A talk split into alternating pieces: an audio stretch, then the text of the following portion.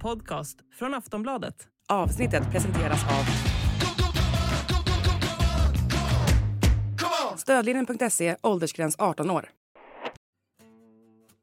Emma Raducanu slog igenom med dunder och brak under 2021 då hon som 18-åring först gjorde succé i Wimbledon och därefter gick och skrällvann US Open. Men efter den initiala framgången har hon i princip försvunnit från rampljuset och hennes liv har främst kantats av negativa rubriker. Vad hände egentligen med Raducanu efter succéåret 2021? Hur påverkade det plötsliga kändisskapet hennes liv och karriär? Och nu när hon har gjort comeback igen, kommer hon någonsin kunna bli lika bra som hon var då? Med i studion för att svara på detta har vi Andreas Käck. Du lyssnar på Sportbladet Daily. Mitt namn är Julia Karlsson.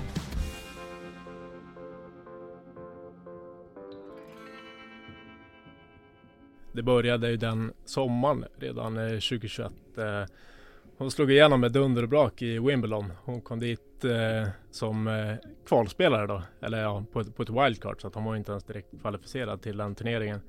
Och bara gick och vann match efter match. Eh, och just att hon gör det i Wimbledon som eh, eh, Storbritannien-spelare. Det gjorde ju att det hela fick liksom ett eh, enormt eh, eh medialt eh, intresse kring henne. Och gick ju hela vägen då till fjärde rundan mm. som den yngsta brittiska damspelaren någonsin.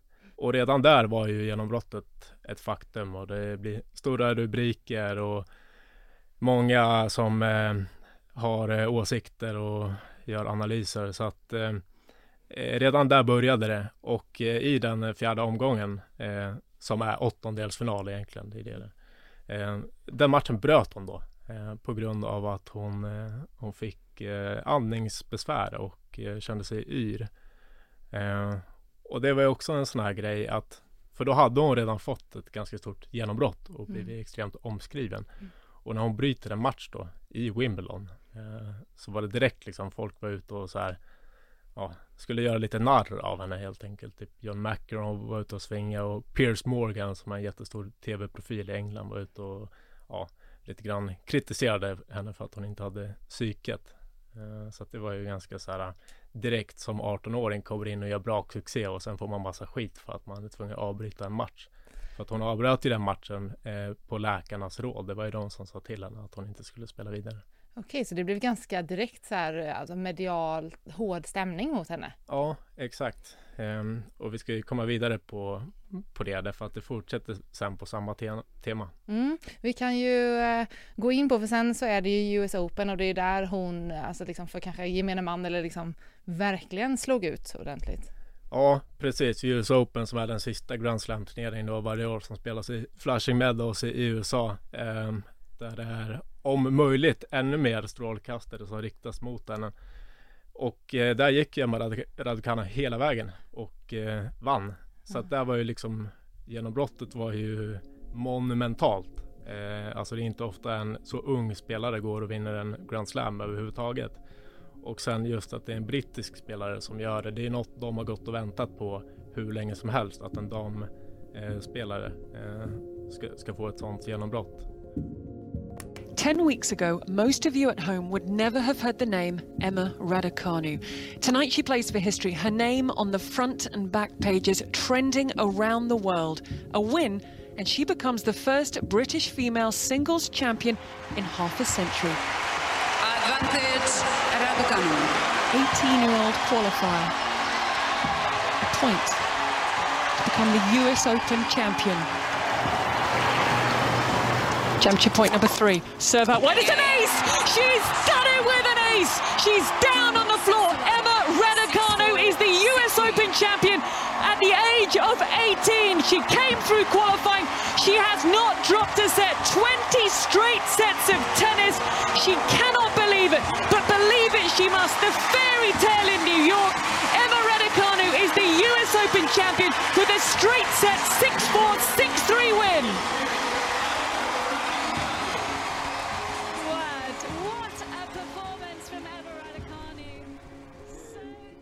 det var ju ett klassiskt fall av eh, när någon får ett för stort genombrott för snabbt i för ung ålder. Därför det här skulle ligga henne i fatet eh, eh efteråt, senare i karriären.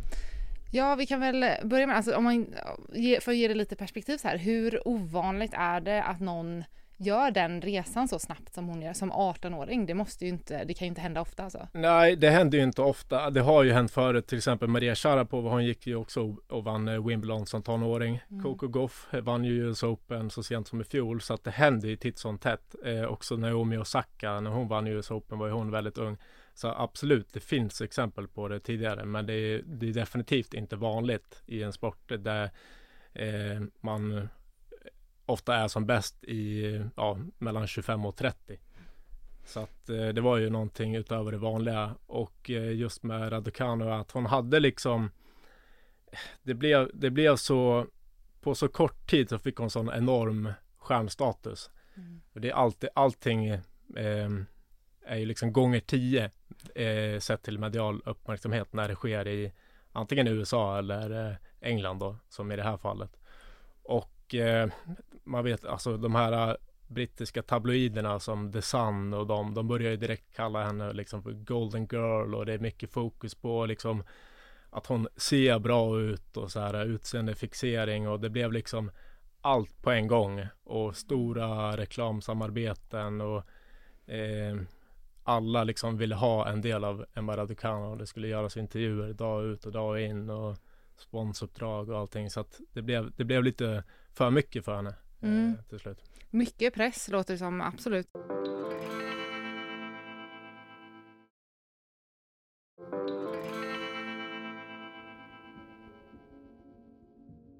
det var ju så att hon dök upp och sen har hon ju i princip lite försvunnit. Eller så här, vad hände direkt där efter US Open?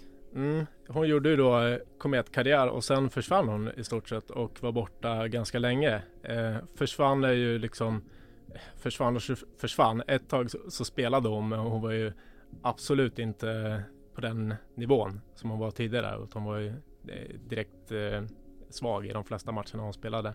Men sen var hon också borta en längre period på grund av skador då och mm. eh, hon var tvungen att operera eh, en fotled och båda handlederna.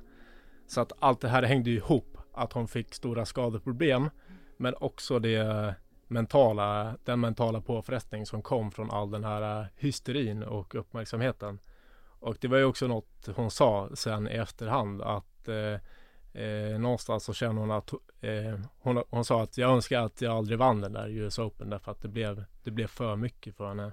Mm. och nu har hon ju precis kommit tillbaka och gjort comeback men hon var ju faktiskt borta från tennisen och inte, hon spelade inte en enda match på nio månader. Och det var i första hand på grund av skadorna och eh, operationen. Men det har ju också hängt ihop med att hon inte har mått eh, så bra. Mm. Om man, det här blir en väldigt så filosofisk fråga, men om man, om man skulle se tillbaka på det här, tror man att, att det hade gått bättre för henne karriärmässigt om hon hade fått lite mer andrum från liksom allting runt omkring? Ja, det, det går ju bara att spekulera i såklart, ja. men eh, det känns ju eh, inte omöjligt att det skulle ha gynnat henne bättre att eh, få en liten mjuk start istället för att direkt liksom bara tok, slå igenom mig i Wimbledon och sen gå och vinna US Open. Därför att större än så blir det ju inte. Och att göra det i så ung ålder. Mm. Eh, det är ju speciellt. Eh, också i liksom den samtid vi lever i nu med sociala medier och eh, folk tycker och tänker och det är bara några liksom knapptryckningar bort och, och, och skicka ut sin åsikt för allmän beskådan. Och vi har ju sett exempel på folk som har drabbats av just det här tidigare. En eh, tjej som jag nämnde eh, tidigare också, Naomi Osaka. Som var lite grann i samma sits, att eh, hon fick ett eh, jättestort liksom eh, eh, genombrott i mm. ung ålder. Och allt gick lite för fort och eh, hysterin eh, blev för liksom stor för henne och att hantera. Och hon tog ju ett break från tennisen, inte på grund av skador utan på grund av mental ohälsa då. Mm. Eh, hon har ju till skillnad från Emma Raducanu varit ganska öppen med det. Trots att hon inte gillar att liksom synas i media så har hon Jag menar det släpptes en dokumentärfilm på Netflix om Naomi Osakas eh, eh, hela den historien. Eh, hon har nyss släppt en bok. Så att ehm, eh, hon valde då lite motvilligt eftersom att hon inte trivdes i rampljuset så kände hon ändå att det är viktigt att gå ut och berätta om det här därför att det kan hjälpa andra som är i, i samma sits. Eh, Emma Raducanu har ju varit väldigt liksom eh, hållit, sig, hållit sig undan mm. eh, från media och knappt gjort några intervjuer alls. Mm. Känns som att detta är ett väldigt eh, det känns som ett litet utbrett problem bland elitidrottare, framförallt i sådana här idrotter kan jag tänka mig, så att man blir väldigt utsatt väldigt snabbt. Liksom. Ja, och sen så skulle jag nog säga att det är extra liksom påtagligt för unga kvinnliga idrottare. Mm. Tennis och golf är ju de två eh, mest penningstinna idrotterna också och som är liksom global, globalt eh, stora. Jag menar tennis och golf spelar man i alla länder i hela världen. Eh, vilket gör att det blir extra mycket liksom, fokus som riktas mot det. Och alla de här reklamkontrakten som Raducanu eh, skrev. Det gjorde ju att hon tjänade ju enormt mycket pengar även utanför tennisen. Det släpptes någon eh, sammanställning ganska nyligen på eh, vilka som tjänade mest eh, under år 2022, alltså för förra året. Och det var ju en period där Raducanu knappt spelade några matcher. Men ändå så låg hon så här sexa på den listan. Och då var det både herr och damspelare med. Och hon drog alltså in 165 eh, miljoner kronor.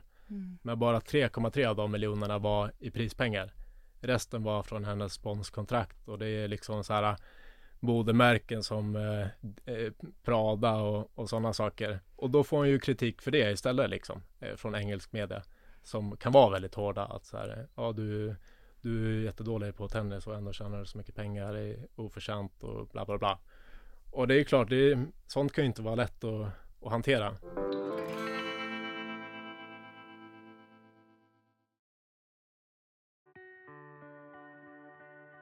Om vi tittar liksom spelmässigt då, för nu som du var inne på, hon har gjort comeback nu. Mm.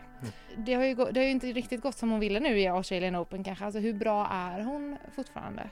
Eh, just nu uppenbarligen långt ifrån den nivån hon höll eh, sommaren 2021. Mm. Eh, hon har spelat fyra matcher nu sedan hon gjorde comeback. Hon spelade den här förturneringen i Auckland eh, där hon vann en match och sen förlorade den andra.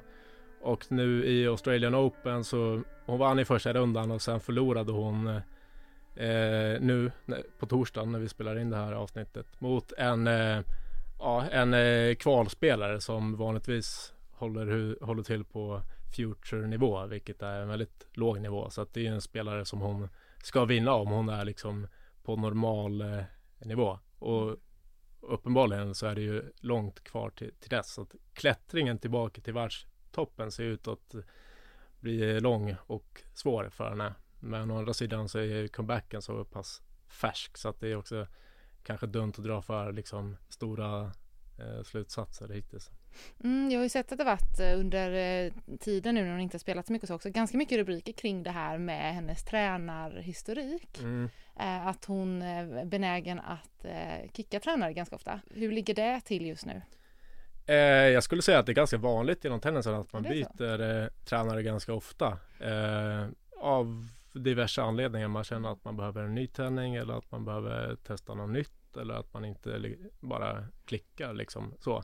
Eh, så att eh, det är vanligt. Däremot så blir det ju också en grej som det fokuseras mycket på. När mm. det handlar om en sån här spelare som Raducanu med hela den historien.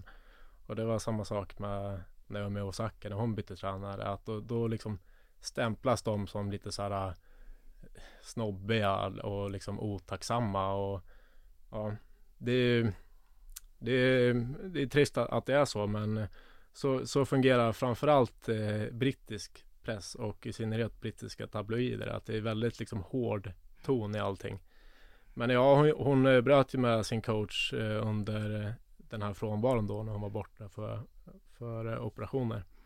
Eh, det är också något som hon inte riktigt har ja, pratat speciellt öppet om och eh, förklarat varför hon gjorde det. Men jag skulle säga att i sak så är det ju inget märkvärdigt med att eh, byta tränare. Det sker ganska ofta. Hur eh, populär är hon fortfarande i, eh, ja men framförallt i England då kanske? Är hon fortfarande på samma liksom, stjärnstatusnivå som det blev där 2021? Stjärnstatus har hon ju definitivt fortfarande. Mm. Eh, sett till att eh, det blir mycket rubriker kring henne. Men dessvärre är det ju ofta negativa rubriker som till exempel när hon förlorade nu i Australian Open. Eh, hennes insats var ganska bra med tanke på att hon har varit borta eh, rätt länge och fick en tung start på matchen. Det var ganska så svåra förhållanden, att det blåste mycket och sånt och hon förlorade första set och blev breakad direkt i andra. Men ändå att hon liksom kämpade sig tillbaka in i matchen och tog det till ett skiljeset och liksom ja, man såg att hon verkligen kämpade. Eh, och eh, i, i tredje set så var hon tvungen att få lite medicinsk eh, hjälp. De kollade hennes blodtryck och lite sånt därför att hon, hon var liksom inte hundra. Och då blir det ju rubriker kring det också som någonting negativt. Att ja, kolla vad svag hon är som liksom inte ens fixar att vinna mot en kvalspelare och så här behöver ta in läkarhjälp och kolla blodtryck och sånt. Eh, det, är den, det är den tonen man ser i sociala medier och lite grann i, i engelsk media också. Eh, så att jag skulle säga att stjärnstatusen har hon fortfarande, men det är liksom inte samma typ av stjärnstatus som det var när hon blev omskriven för att hon gjorde succé mm. och vann stora tävlingar. Eh, men det är fortfarande mycket fokus eh, som riktas mot henne, på gott och ont. Ja, det låter så sorgligt allt det här, som att man ser det som liksom ett misslyckande nu bara för att hon har varit borta i två år. Ja. Finns det någon chans att hon kommer kom, kunna komma tillbaka till samma nivå? Ja, jag menar alltså den talangen hon har, den har ju mm. förmodligen inte gått förlorad. Eh, så att vi har ju sett redan att eh, när Raducanu spelar på sin högsta nivå så är hon ju eh, liksom toppen av världen. Eh, men det är ju så mycket annat som måste stämma också. Att man måste vara liksom i mental balans och, och sådär. Eh, sen så tyckte jag redan då den sommaren när hon gick så långt i Wimbledon och vann US Open att eh, jag blev liksom inte helt golvad av hennes spel på mm. samma sätt som jag har blivit av eh, andra spelare som har fått ett stort genombrott. Eh, det är mer att hon är liksom ganska uh, allround och inte har några direkta svagheter så i, i sitt spel. Uh, men uh, absolut så är hon ju liksom, det är ju världsklass rakt igenom och får hon alla bitar på plats så kan hon ju absolut hävda sig där uppe igen. Sen har det kommit ganska många Eh, andra spelare som har tagit stora steg och verkligen etablerat sig där uppe i toppen som jag tror blir svåra att rå på. Sådana som eh, Sabalenka och Swiatek och sådana. Så att eh, och, och, ta sig upp liksom och bli rankad så här topp fem i världen. Det har jag ju svårt att se, men absolut att hon skulle kunna om allting faller på plats klättra upp till topp 20 och liksom gå långt i Grand Slam turneringen. Men eh, uppenbarligen är det ju en lång bit kvar för henne. Du har lyssnat på en podcast från Aftonbladet. Ansvarig utgivare är Lena K Samuelsson.